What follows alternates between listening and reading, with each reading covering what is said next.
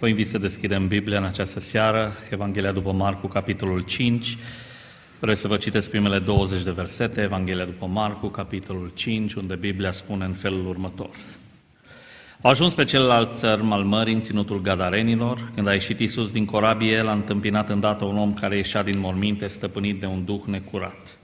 Omul acesta și avea locuința în morminte și nimeni nu mai putea să-l țină legat nici chiar cu un lanț. Căci de multe ori fusese legat cu picioarele în obezi și cu cătușe la mâini, dar rupsese cătușele și sfărmase obezile și nimeni nu-l putea domoli. Totdeauna, zi și noaptea, stătea în morminte și pe munți, țipând și tăindu-se cu pietre. Când a văzut pe Iisus de departe, a alergat, i s-a închinat și a strigat cu glas tare, ce am eu a face cu tine, Iisuse, Fiul Dumnezeului celui preanalt? Te jur în numele lui Dumnezeu să nu mă chinuiești. Căci Iisus îi zicea, Duh necurat, ieși afară din omul acesta. Care ți este numele? L-a întrebat Iisus. Numele meu este Legiune, a răspuns el, pentru că suntem mulți. Și ruga stăruitor să nu-i trimită afară din ținutul acela. Acolo lângă munte era o turmă mare de porci care pășteau și dracii l-au rugat și au zis, trimite-ne în porci aceea, ca să intrăm în ei. Iisus le-a dat voie și duhurile necurate au ieșit și au intrat în port și turma s-a repezit de pe râpă în mare. Erau aproape 2000 și s-au înnecat în mare. Porcare au fugit și au dat de știre în cetate și prin satele vecine. Oamenii au ieșit să vadă ce s-a întâmplat. Au venit la Iisus și iată pe cel ce fusese îndrăcit și avusese legiunea de draci șezând jos, îmbrăcat și întreg la minte și s-au înspăimântat. Cei ce văzuseră cele întâmplate le-au povestit tot ce se petrecuse cu cel îndrăcit și cu porcii. Atunci au început să roage pe Iisus să plece din ținutul lor. Pe când se suia el în corabie, omul care fusese îndrăcit îl ruga să-l lase să rămână împreună cu el. Iisus nu i-a dat voie, ci a zis, du-te acasă la tăi și povestește-le tot ce ți-a făcut Domnul și cum a avut milă de tine. El a plecat și a început să vestească prin decapole tot ce-i făcuse Iisus și tot se minunau. Amin. Amin. Vă invit să reocupați locurile. Doresc să spun din toată inima slăvit să fie Domnul. Am bucurat foarte mult de cântări, am bucurat de această lucrare extraordinară prin muzică. Domnul să vă binecuvânteze și să folosiți darul pe care vi l-a dat Dumnezeu întotdeauna pentru slava Lui. Mă bucur să fiu împreună cu voi în această seară.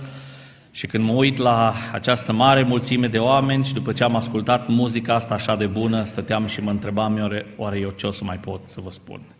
Vreau însă în seara aceasta nu pe mine neapărat să mă ascultați, ci cuvântul lui Dumnezeu. Sunt aici doar ca și un mesager al adevărurilor Scripturii și vă rog să le luați ca tare.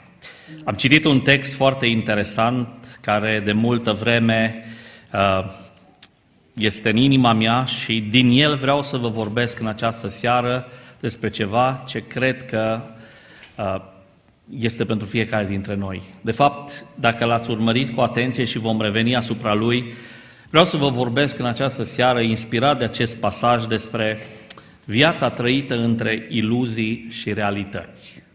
Fiecare dintre noi ne trăim viața între acești doi poli, între iluzii și realitate.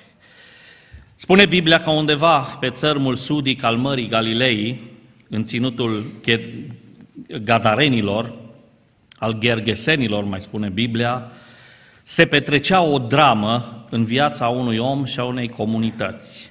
Un demonizat locuia acolo, izolat de societate și de comunitate, pentru că era cu mult diferit de cum erau toți ceilalți. Vreau să vă spun, dragii mei, că generația noastră se bucură de faptul că n-am fost mai liber decât acum niciodată. Și totuși cred că deși suntem mai liberi acum decât am fost vreodată, la fel de adevărat este că suntem mai robiți acum decât am fost vreodată. Uh, de fapt, uh, acest gadarean, dacă citiți cu atenție și parcurgeți pasajul, se bucura de o libertate destul de mare credea el, neîngrădit de oameni. Dacă ați urmărit citirea textului, spune Biblia că oamenii au încercat să lege de multe ori, dar rupea orice legătură și alerga pe munți, țipând, tăindu-se cu pietre, locuia morminte, uh, avea practic, cel puțin în mintea lui, libertatea de a nu fi îngrădit în niciun fel, însă era robit de aceste duhuri demonice care îl chinuiau. Vreau să vă spun că omul modern este la fel de robit ca omul din vechime. Problema omului a rămas aceeași de viacuri, robia păcatului. Pe acest gadarian l-a robit păcatul, l-au robit duhurile necurate. El trăia cu iluzia că este liber, trăia cu iluzia că nimeni nu-l poate îngrădi și în mintea lui se petrecea drama asta, sunt liber să fac ceea ce vreau și totuși sunt rob și dependent de duhurile care mă chinuie. Problema omului, am spus, a rămas aceeași, de viacuri. Atunci și acum suntem robiți de același lucru, de păcat. Și aș vrea în această seară să, vor, să vă vorbesc, inspirat din acest text, despre uh, cum e să trăiești viața între iluzie și realitate. Pornind de la ceea ce s-a întâmplat în acest pasaj, de la omul acesta pe care îl descrie Evanghelistul Marcu și ceea ce a făcut Hristos în viața lui. Vreau să vă spun din capul locului că avem nevoie de transformarea vieții noastre, pentru că fără Hristos, viața noastră nu este decât un nesfârșit șir de iluzii care apoi se lovesc de realitatea de care nu putem să scăpăm singuri.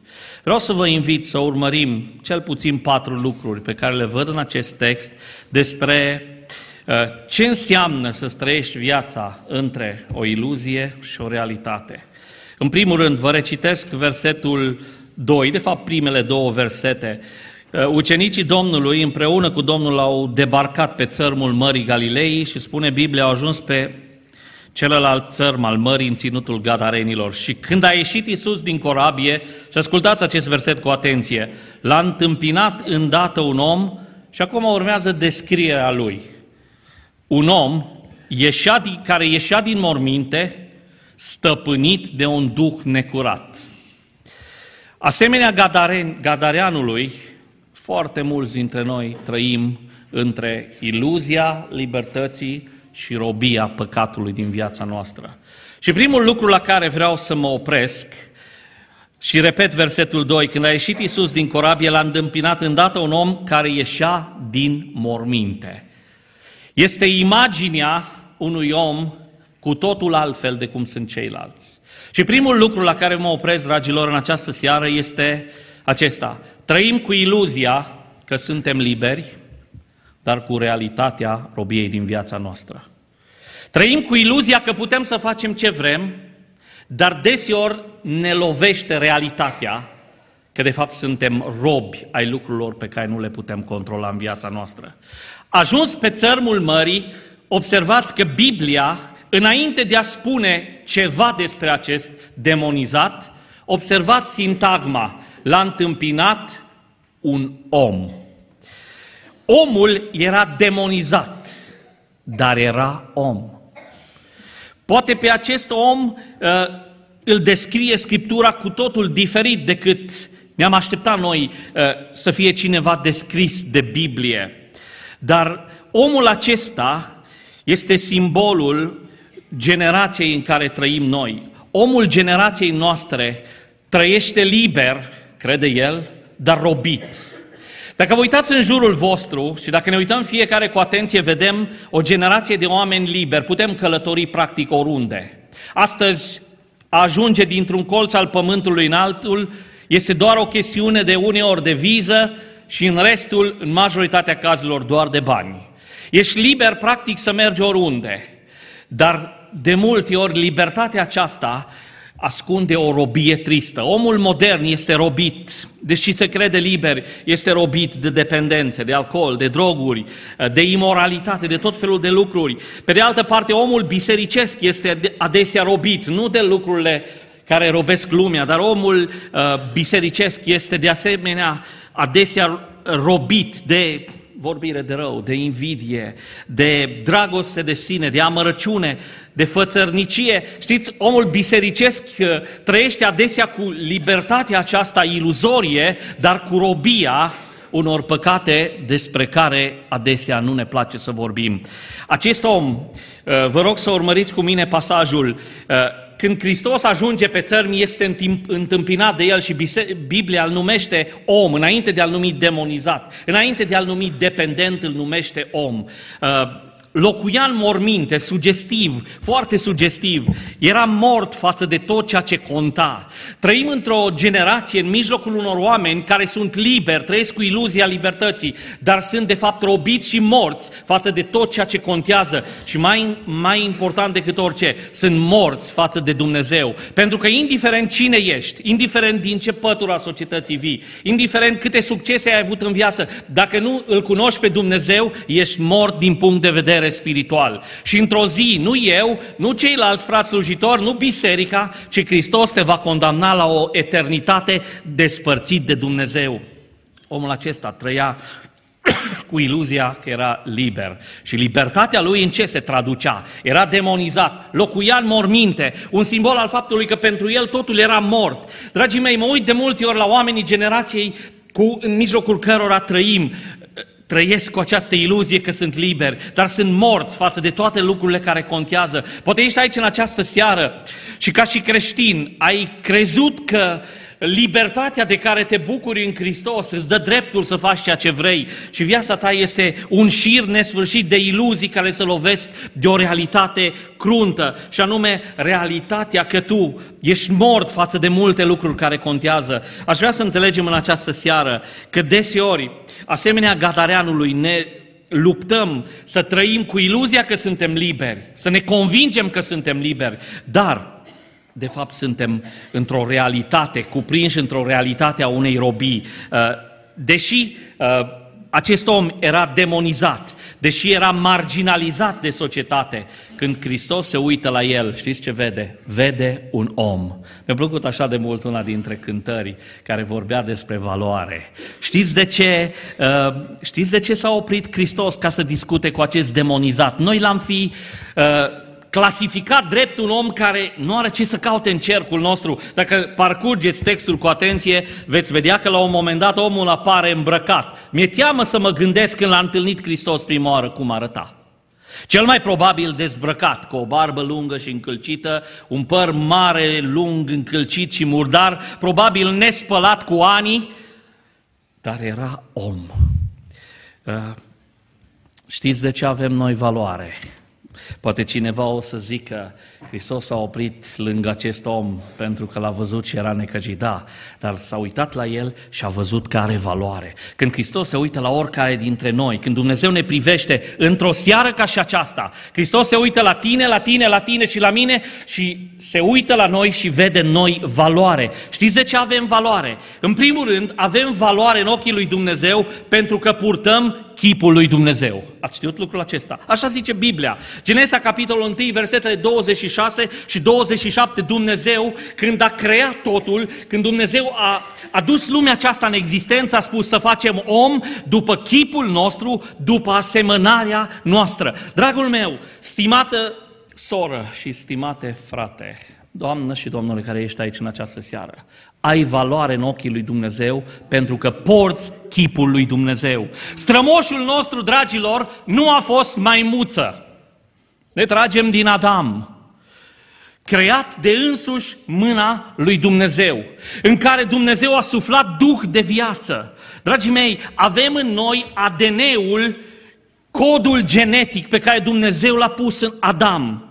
Nu suntem rezultatul unui accident al creației.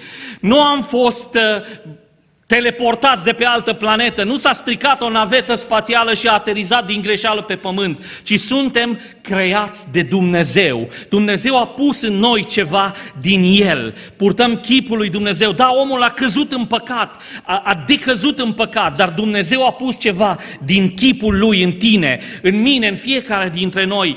Dragii, no, dragii mei, suflarea noastră este din Dumnezeul etern, nemuritor. Dumnezeu a făcut ceva extraordinar când ne-a creat, când l-a creat pe Adam, când a creat omul. Am vrea să înțelegem, aș vrea să înțelegem acest lucru, că Dumnezeu a investit ceva din sine însuși în noi atunci când ne-a creat. Aș vrea să înțelegem, de asemenea, că Dumnezeu când ne-a creat a pus în noi năzuința aceasta pentru eternitate. Când ați fost la școală, în clasele mai mici, oare Nu vă amintiți că am învățat despre baladele populare românești, povestiri din acestea care vorbesc despre eternitate? Știți că întotdeauna prințul căuta uh, izvorul vieții, nu? Unde era viața fără de sfârșit și tinerețea fără bătrânețea. Undeva Dumnezeu a pus în noi dorul acesta și golul acesta pe care doar prezența Lui poate să-l umple, pentru că fiecare dintre noi avem valoare în ochii lui Dumnezeu. Ești valoros pentru că Dumnezeu te iubește. Poate că dimineața când te uiți în oglindă nu îți place ce vezi.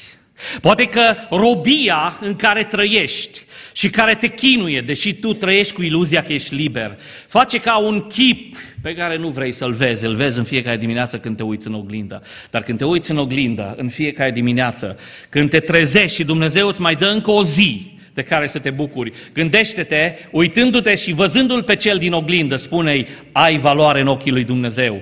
De aceea Hristos a uitat la omul acesta și l-a văzut înainte de problemele lui, l-a văzut om, pentru că are valoare. Ai valoare în ochii lui Dumnezeu pentru că porți chipul lui Dumnezeu. Și mai ceva, ai valoare în ochii lui Dumnezeu pentru că Dumnezeu are un plan pentru viața ta. Poate cineva o să zică de asta, așa zic predicatorii că Dumnezeu are un plan pentru viața ta. Eu vreau să vă spun că Biblia spune asta. Înainte ca noi să putem spune ceva, Dumnezeu spune în Biblie că Dumnezeu are un plan pentru viața ta, pentru fiecare dintre noi. Spunea profetul Ieremia într-un verset cunoscut de fiecare, cred că dintre noi, capitolul 29 cu versetul 11, căci eu știu gândurile, planurile, intențiile pe care le am cu voi, spune Domnul și sunt gânduri de pace și nu de nenorocire. Ai valoare pentru că porți chipul lui Dumnezeu. Ai valoare pentru că Dumnezeu are un plan pentru tine. Ești aici în seara asta nu la întâmplare, ci pentru că Dumnezeu are un plan pentru tine. Dumnezeu te-a adus în seara aceasta aici, pentru că are un plan pentru viața ta. Care e planul acela? În primul rând, Dumnezeu vrea să te expună la dragostea Lui și la cunoașterea Lui. Și de acolo se deschide orizontul lui Dumnezeu.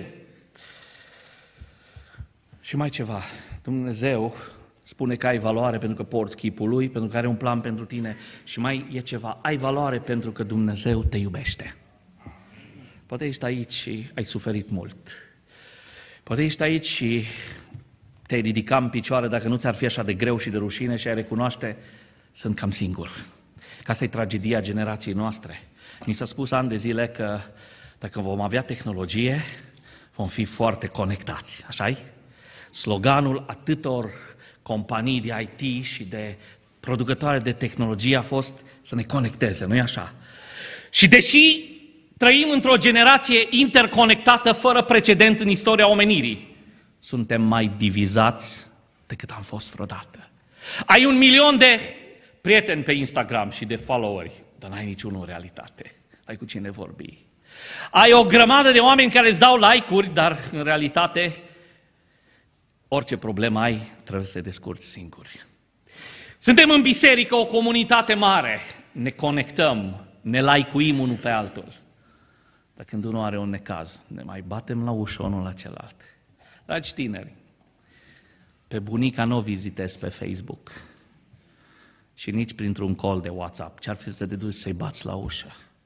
Dragi tineri care aveți familiile voastre și v-ați căsătorit, mai bateți și la ușa mamei și a tatălui vostru. Știu că le scrieți mesaje și că îi sunați și că nu aveți timp. Sunteți foarte conectați. Dar până învață bunica cum merge treaba cu Snapchat-ul, mai durează un pic. Ce-ar fi să-i bați la ușă și să o vezi, să bați la ușa părinților.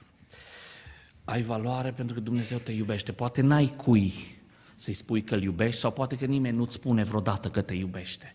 Dar sunt aici să spun în seara asta că Dumnezeu te iubește. Chiar dacă ești robit de păcat, chiar că ești pierdut în lumea ta, pentru că omul ăsta era pierdut în lumea lui. A venit Hristos și s-a oprit pe țărmul ținutului acelui al Mării Galilei, pentru că acolo era un om era demonizat, era pierdut, era murdar. Uh, povara păcatului era asupra lui, povara neputinței era asupra lui. Este simbolul omului căzut și decăzut, murdar, mizerie morală, dar era om. Poate ești aici în seara asta și trăiești cu iluzia că ești liber, dar tu de fapt te lupți cu realitatea robiei. Hristos are ceva pentru tine în această seară. Aș vrea să mergem mai departe. Citesc versetele 3 și 4. După ce Hristos se întâlnește cu el acolo pe țărm, Hristos vede un om, vă rog să nu uitați asta, înainte să vadă un demonizat, înainte să vadă un om murdar, un om căzut în lucrurile lui Hristos, vede un om. Și apoi versetul 3 și 4 spune, ascultați acum, Biblia îl descrie, omul acesta își avea locuința în morminte. Mort pentru tot ceea ce conta pentru ceilalți. El trăia în mormânt, dar avea iluzia că e liber.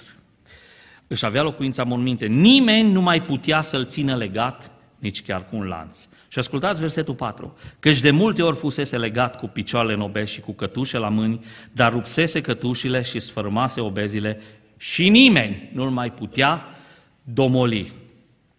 Trăim cu iluzia că, sunt lib- că suntem liberi, dar ne ruptăm cu realitatea robiei. Doi, trăim cu iluzia că puterea noastră e suficientă pentru a învinge puterea păcatului.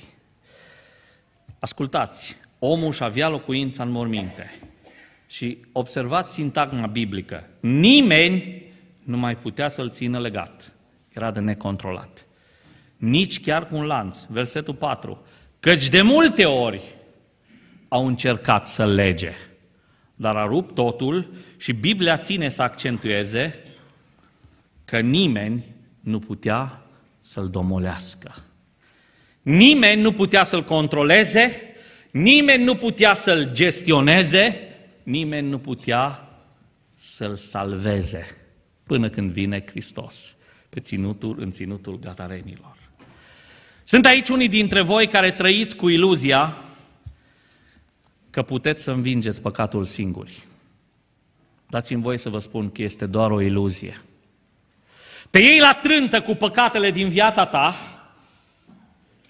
dar mâine încep din nou, pentru că puterea păcatului în viața ta e mult mai mare decât propria ta putere. Ori încercat ăștia din ținutul gadarenilor să lege cu lanțul. Mă gândesc cum să legi un om cu un lanț. Nu a mers lanțul pentru că l-a rupt. Au încercat să-i pună obezi, niște greutăți, care se puneau de obicei prizonierilor în vechime. Erau niște bile mari de fier care se legau de picioare pentru ca omul să poată fi cât de cât imobilizat. Biblia spune că omul a rupt totul, era de necontrolat. Observați sintagma biblică, nimeni, toți cei care au încercat au ieșuat. Câți dintre voi, fraților și surorilor, și dați-mi voi să mă adresez pocăiților de data asta, omului bisericesc, Trăiți cu iluzia că puterea păcatului poate fi învinsă de puterea voastră. E doar o iluzie. Cumva reușim să ne convingem că în lupta cu păcatul, de noi înșine putem să câștigăm. Dar vreau să vă spun că în lupta cu păcatul, singur, n-ai cea mai mică șansă. Și ce îmi place foarte mult? Hristos vine și se întâlnește cu omul acesta exact acolo unde este. Și ăsta e mesajul pentru seara asta. Hristos vine să stea de vorbă cu tine exact acolo unde ești în momentul ăsta în viața ta. Știți că pocăința și întoarcerea la Dumnezeu, mântuirea nu e un curs de perfecționare. Știți că acum, în societatea vremurilor noastre, este foarte la modă aceste cursuri de dezvoltare personală, Personal Development Plan. Cum să fiu mai bun? Cum să fiu un manager mai bun? Cum să fiu un soț mai bun? Cum să fiu un puncte, puncte mai bun? Hristos nu vine la tine și spune, te voi mântui atunci când o să fii mai bun. O să ai acces în biserică și să poți să faci și tu niște lucruri când o să îți pui un pic viața în ordine și o să te aranjezi un pic. Hristos vine la omul acesta exact acolo unde este el. Hristos vine la tine în seara asta exact acolo unde ești tu. Căzut în eșecul tău, în frustrarea ta, în mânia ta, în păcatul tău, afundat acolo unde ești. Pentru că poate ai trăit cu iluzia că puterea ta e suficientă ca să biruie puterea păcatului. Așa au crezut și ăștia din Gadara. Observați ce au încercat să facă. Dați-mi voie să vă spun câteva lucruri despre păcat. Unu, în lupta cu păcatul, intențiile celor din jurul tău nu te ajută cu nimic. Observați că și-au încercat să-l să-l domolească. Chiar folosește Biblia această uh, sintagmă în versetul 4. Nimeni nu-l putea domoli. Vreau să vă spun, dragii mei, că în lupta cu păcatul, intențiile bune ale celor din jurul tău nu te ajută cu nimic. Poate ești în această după masă, în biserică și zici, am prieteni pocăiți. Și mi-au zis, mă, trebuie să te lași de imoralitate. Trebuie să te lași de murdării, trebuie să te lași de alcool, trebuie să te lași de o grămadă de lucruri. Și poate ai un prieten pocăit care tot dă sfaturi și zice, măi, nu-i bine ce faci. Poate ești aici un tânăr sau o tânără din familie de pocăiți și mama și tata zic, mă, nu-i bine ce faci. Nu-i bine ce faci. Dați-mi voie să vă spun că intențiile bune ale celor din jurul nostru nu ne prea ajută în rezolvarea păcatului. Oamenii din Gadara au încercat să-l domolească. Poate că tu, conștientizând robia păcatului în care trăiești, încerci să te lupți singur. Dar omul neregenerat, omul în viața căruia Dumnezeu nu-i prezent, nu poate să învingă păcatul. Așa zice Biblia. Simbolic spune că l-au legat cu lanțuri și ăsta au rupt totul. Păcatul care te leagă e mult mai puternic decât dorința ta singulară de a te elibera. Ai încercat să te lași de fumat atâta vreme. Ți-ai luat pastile, ai mers la medic, ai băut apă, ai mâncat nu știu ce și nu poți. Ai încercat să te lași de imoralitate, poate trăiești într-o viață murdară. Ai zis, fac rău ce fac. Cei din jurul meu îmi spun că fac rău. Dar cumva puterea păcatului e mai mare. Știți de ce? Zice Biblia și cuvintele Domnului Isus, cine trăiește în păcat, ziceți voi mai departe, este rob al păcatului. Pentru că păcatul te duce întotdeauna mai departe decât vrei să mergi. Păcatul te costă mai mult decât ești gata să plătești. Păcatul are consecințe mai mari decât ești gata să ți le asumi. În lupta cu păcatul, intențiile celor din jur nu te ajută. Degeaba îți spun cei din jurul tău, măi, nu mai face asta, că nu-i bine. Măi, oprește-te din viața asta, că nu-i bine. Până când nu intră Hristos în viața ta, că doar El poate să rupă puterea păcatului în viața ta. Te vei lupta cu iluzia că ești liber. Te vei lupta cu iluzia că tu poți să câștigi lupta cu păcatul. Ați citit despre leul care a zis că nu mai mănâncă antilope. E o, e o povestire așa ipotetică. Într-o zi un leu, regele savanei, a zis, gata, de astăzi mă las de obiceiul de a alerga după antilope și a le mânca. Și s-a închis într-o cușcă, a încuiat-o cu cheia și a înghițit cheia. Și zis, gata, am rezolvat problema. Credeți că instinctul lui de prădător s-a terminat că s-a închis într-o cușcă și a înghițit cheia?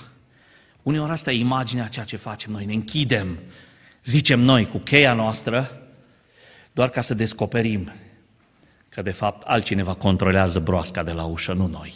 Trăim cu iluzia că suntem liberi și trăim cu iluzia că suntem liberi și ne luptăm cu realitatea robiei și trăim cu iluzia că putem singuri să biruim păcatul. În, în lupta cu păcatul, intențiile celor din jur nu te ajută cu nimic. În lupta cu păcatul, efortul tău personal fără Dumnezeu nu te ajută cu nimic. Credem că putem birui singur lupta cu păcatul.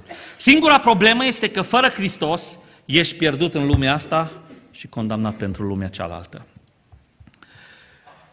Știți că mulți vin la biserică, poate chiar dintre cei ce sunteți în biserică și spuneți, las că mă descurc eu cu păcatul. Vă dau doar câteva exemple. Știți că există atâtea tertipuri, tertipuri ale diavolului care încearcă să te amăgească. Gândirea pozitivă. Așa de mult se vorbește de ea. Gândește pozitiv, gândește pozitiv, gândește pozitiv. Dacă gândești pozitiv, totul să fie pozitiv. Povești. Dar de multe ori și noi, ca oameni, ne este mai ușor, poate, să gândim pozitiv decât să ne pocăim în mod autentic. Și asta fac și unii în biserică. Încearcă să gândească pozitiv. Am păcătuit, da. Dar las că nu o fi eu singurul. Și când te uiți la câțiva din biserică pe care sigur îi știi tu, zice, a, las că e bine, eu sunt că foarte bine în, în raport cu ea. Gândire pozitivă. Acum, noi suntem foarte îngăduitori cu propriile noastre păcate și foarte critici cu păcatele altora. Dar la urma urmei câteva păcate, așa toți avem și Hai să fim mai pozitivi, fraților, să nu fim așa negativiști. Vreau să vă spun că gândirea pozitivă nu înlocuiește niciodată pocăința sinceră. Doamne ajută-ne să înțelegem asta. Superficialitatea în pocăință nu înlocuiește o pocăință de profunzime. E mult mai ușor să tratezi cauza, eh, mai, eh, mai ușor să tratezi efectul decât cauza. Pocăința parțială nu rezolvă problema. Trăim cu iluzia că suntem liberi, dar suntem robiți de realitatea, că nu putem face ce vrem. Trăim cu iluzia că noi controlăm păcatul, dar ne lovim de realitatea că păcatul ne controlează. Vrei să fii liber de păcat? Vrei să trăiești o viață eliberată de păcat? Singurul care poate face asta este Isus Hristos. Și aș vrea să vă spun lucrul acesta răspicat. Asta e toată Evanghelia. A fi cu adevărat eliberat de Hristos nu înseamnă că vii doar la biserică și faci niște acte religioase, că religia au mulți. Și dați-mi voie să vă spun încă ceva.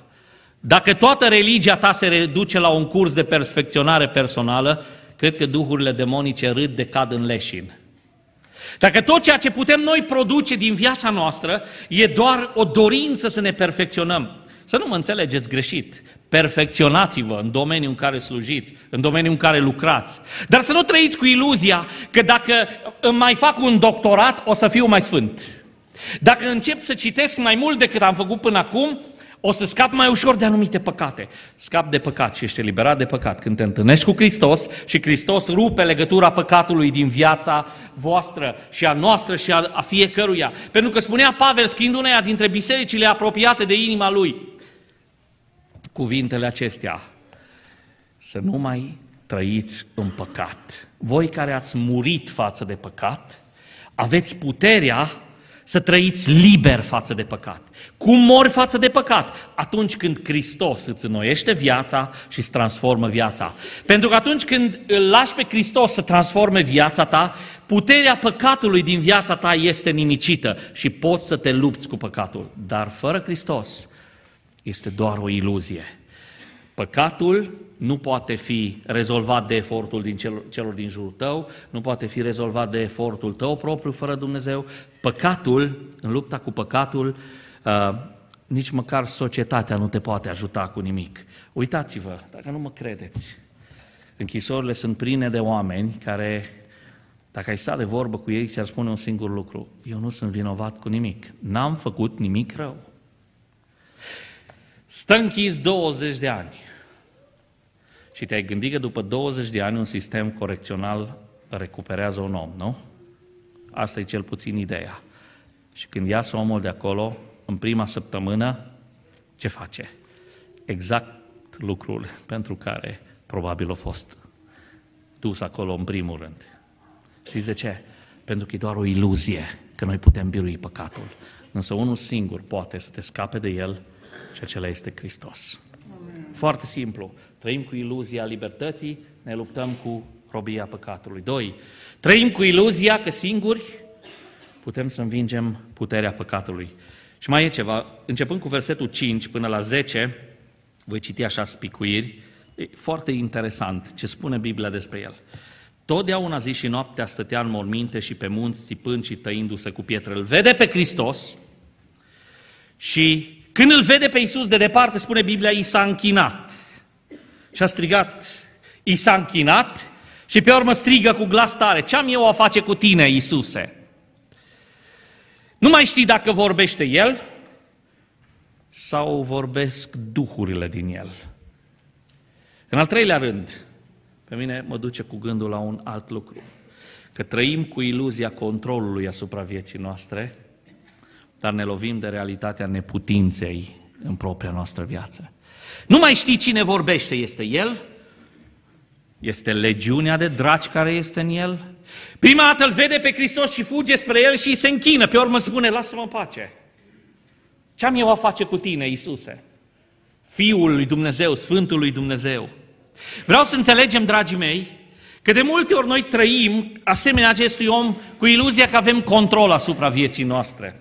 Și se spune că omul generației noastre este cel mai stresat când își pierde controlul. Nu când îți pierzi cheile. Știți că noi românii avem obiceiul să ținem toate cheile într-un singur loc, așa -i? Într-un mănânc mare, că atunci când le pierzi, le pierzi pe toate. Și portofelul, nu-i așa? În el ai tot. Toate cardurile, tot. Că atunci când l-ai pierdut, nu mai ai nici buletin, nici permis, nici carduri și nici bani. Dacă tot ai făcut-o, să fie făcută. Și cel mai stresat e omul când nu mai are control. Noi trăim cu iluzia că noi ne controlăm viața. Cum? Observați în, în viața acestui om. La un moment dat fuge spre Isus să îi se închine, pe urmă spune, stai un pic, să cine ești tu? Unde începe el și unde se termină el? Unde se termină el ca om și unde începe posesiunea, controlul uh, păcatului în viața lui? Același lucru se întâmplă și cu noi. Uh, omul ăsta trăia o dramă uriașă, o viață plină de confuzie. Știți de ce? Pentru că asemenea lui și noi putem fugi de păcat, dar nu putem să, scăm, să scăpăm de robia lui. Uh, și ascultați, dacă citiți versetul de la 6 până, versetele de, de la 6 până la 10 și nu le voi citi, Domnul Iisus are acolo o conversație cu, cu duhurile alea din el. Uh, știți că de multe ori, și asta e realitatea, comportamentul nostru ca oameni este suma multor realități neevidente care nu se văd. Comportamentul acestui om era suma unor realități pe care cei din jurul lui nu le vedeau. Uh, obiceiurile pe care le avem în viața noastră formează și modelează în noi caracterul. De aceea, de la un anumit moment, nu mai faci ce vrei, ci faci ceea ce te-ai obișnuit. Trăiești cu iluzia că ai control asupra vieții tale, dar te lovește realitatea neputinței de a-ți controla viața. Dragii mei, niciunul dintre noi nu avem control asupra vieților noastre. Singurul care are controlul de plin al vieților noastre este Domnul Isus Hristos. Și dacă am o dorință și am ceva să vă spun, este lăsați-l pe Hristos să vă controleze viața. Dar Hristos nu o face într-un sens în care nu, nu ne place cuvântul control. Hristos o face în, în sensul călăuzirii, Hristos o face în sensul unei direcții clare. Hristos îți controlează viața, Hristos nu-ți domină viața. Duhurile necurate, dracii, domină omul. Hristos controlează și călăuzește omul. Duhul Sfânt când te umple, te călăuzește. Duhul Sfânt vorbește prin tine. Duhul Sfânt îți vorbește. Duhurile necurate te domină și te posedă. Duhul lui Dumnezeu nu posedă pe nimeni. Duhul lui Dumnezeu umple oamenii. De aceea noi cerem ca Dumnezeu să ne umple cu Duhul Sfânt. Și când intră Duhul Sfânt în viața ta, Duhul Sfânt te controlează în sensul că Dumnezeu și prezența lui divină e acolo în toate mădularele tale, în toată viața ta, în, în fiecare respirația ta trebuie să fie Duhul lui Dumnezeu. În schimb, atunci când te domină duhurile necurate, atunci când există posesiunea și controlul diavolului, ești apăsat ca și omul acesta. Nu mai știa când vorbește el, când vorbesc duhurile necurate. Trăia cu iluzia că el își controlează viața. Observați, că omul acesta trăia cu o iluzie că el îi stăpân pe sine însuși și totuși, versetul 5 zice, totdeauna zi și noapte. Mă gândesc, mă gândesc că omul acesta avea o luptă interminabilă cu propria lui persoană. Și simt să vă spun că unii dintre voi sunteți aici și vă luptați cu propria voastră persoană. Vă luptați cu voi înșine, înși vă. Uh, nu vreau să spun că tot universul uh, tău e propria ta persoană sau al meu e propria mea persoană, că atunci e greșit. Dar de multe ori avem o luptă interminabilă cu noi înșine. Uh, spuneam că în lume se conturează această mentalitate a, a succesului. Noi suntem mijlocul centrul universului, în jurul nostru gravitează totul. Cum să devin mai bun, cum să mă perfecționez, cum să fiu acel om de succes. Nu așa? E plin de seminarii care îți explică cum poți să ajungi de la faliment la succes absolut, cum poți să uh, rezolvi toate problemele vieții și îți promite cineva că îți va da o carte, îți va da un curs prin care tu o să ajungi uh, de acolo de unde ești, undeva pe culmi. Mai trist este că și în biserică sau uh, au început să se contureze predicatori cu o mentalitate de cum să. Vrem să știm o rețetă pentru toate. Cum să fii sfânt? În trei pași, dacă se poate. Maxim trei pași. Cum să uh, biruiești păcatul? În trei pași, poate. Maxim trei pași. Uh, cum să... Vrem să știm totul cu minim de efort. Nu mai citim Biblia, nu mai stăruim în învățătură. Vreau în această seară să vă spun că deseori lupta noastră interminabilă cu noi înșine este o luptă din care doar Hristos ne poate scăpa. Ăsta se lupta aprig cu el însuși. Și deși trăia cu iluzia că e liber, observați ce zice Biblia, și trăia cu iluzia că el își controlează viața. Totuși zice Biblia, totdeauna zi și noapte. Mă gândesc că omul acesta uh, nu avea o clipă de respiro. Totdeauna, zice Biblia, zi și noapte era chinuit, alerga, țipa, se tăia cu pietre. Trăia doar cu iluzia că este în controlul propriei vieți. Dar realitatea era că era stăpânit de neputință. Suntem deseori ca oameni în exact aceeași situație. Poate unii mă ascultați și stați acolo detașați și ziceți, eu n-am problema asta. Eu control 100% în viața mea. Eu sunt în control la tot ce mi se întâmplă. Dar te lupți cu neputința, cu eșecurile. Și vreau încă un lucru să spun în seara aceasta și apoi aș vrea să ne rugăm. Ce învățăm de la acest gadarean, de la acest om, înainte de orice? Învățăm că noi, ca și oameni, putem trăi cu iluzia că suntem liberi. Și totuși putem să ne luptăm cu realitatea că suntem robi.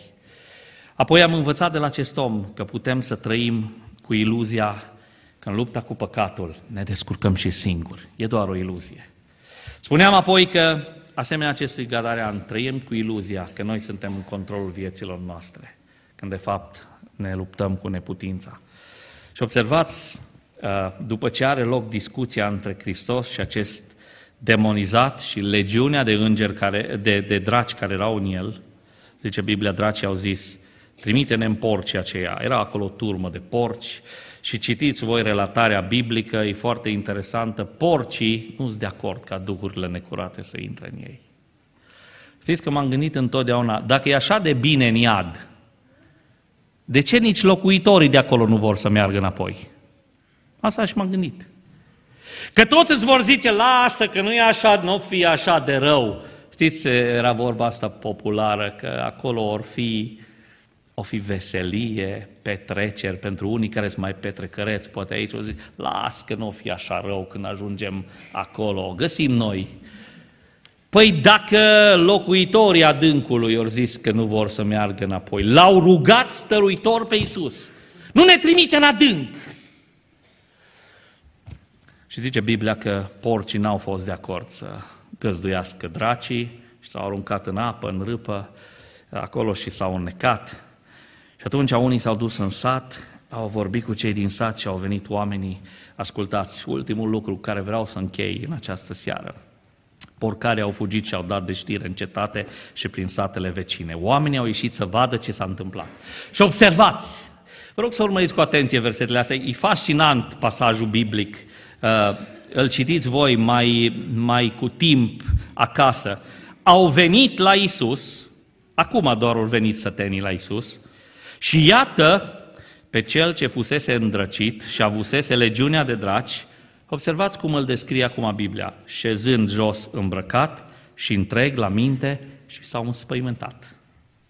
Cei ce văzuseră cele întâmplate le-au povestit tot ce se petrecuse cu cel îndrăcit și cu ce interesa pe ei, cu porcii. Și observați ce zice Biblia. Atunci au început să roage pe Iisus să plece din ținutul lor. Au venit cei din sat și l-au găsit pe cel ce fusese îndrăcit, șezând jos, îmbrăcat și întreg la minte. De data asta stătea cu minte, avea haine pe el și mintea întreagă. Nu vi se pare ceva foarte interesant în schimbarea care a avut loc. Când Hristos l-a eliberat de robia lui, abia atunci omul acesta a redevenit om. Valoarea o avea pentru că Hristos a văzut în el valoare. Dar doar eliberat de robie a ajuns să fie din nou îmbrăcat, a ajuns din nou să stea liniștit, să aibă o minte limpede. Nu vi se pare ciudat? Aveți prieteni, vecini, poate nepocăiți. Poate ai cunoscut pe careva care venea acasă pe șapte cărări, cum se zice, după ce băuse bine, gălăgie în familie, copii bătuți, o soție plângând, ieșind în stradă în miez de noapte, pentru că venea acasă soțul, după ce aburii lui Bacu să-i umpluseră capul.